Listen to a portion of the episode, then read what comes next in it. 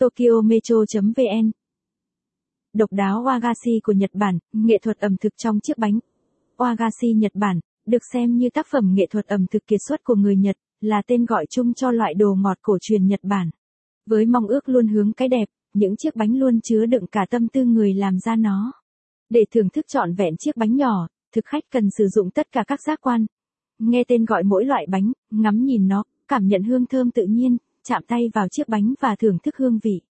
Sự kết hợp hoàn hảo đó đã tạo ra hương vị rất riêng, hương vị rất Nhật Bản. Nguồn gốc Wagashi. Nguồn gốc Wagashi.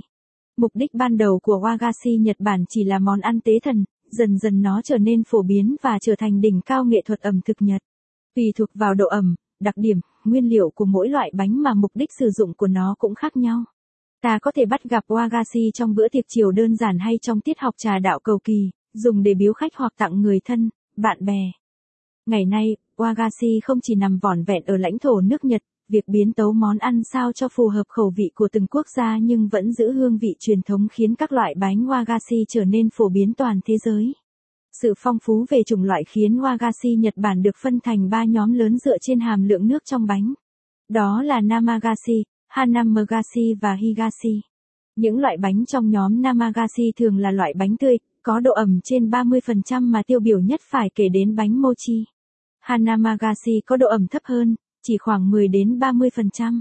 Cuối cùng là Higashi với các loại bánh có độ ẩm dưới mười phần trăm.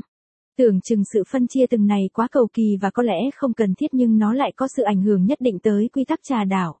Chẳng hạn như khi dùng Namagashi với loại trà đậm hay nếu là loại trà nhạt thì chỉ nên sử dụng Higashi. Hãy điểm qua một vài loại bánh truyền thống Nhật Bản.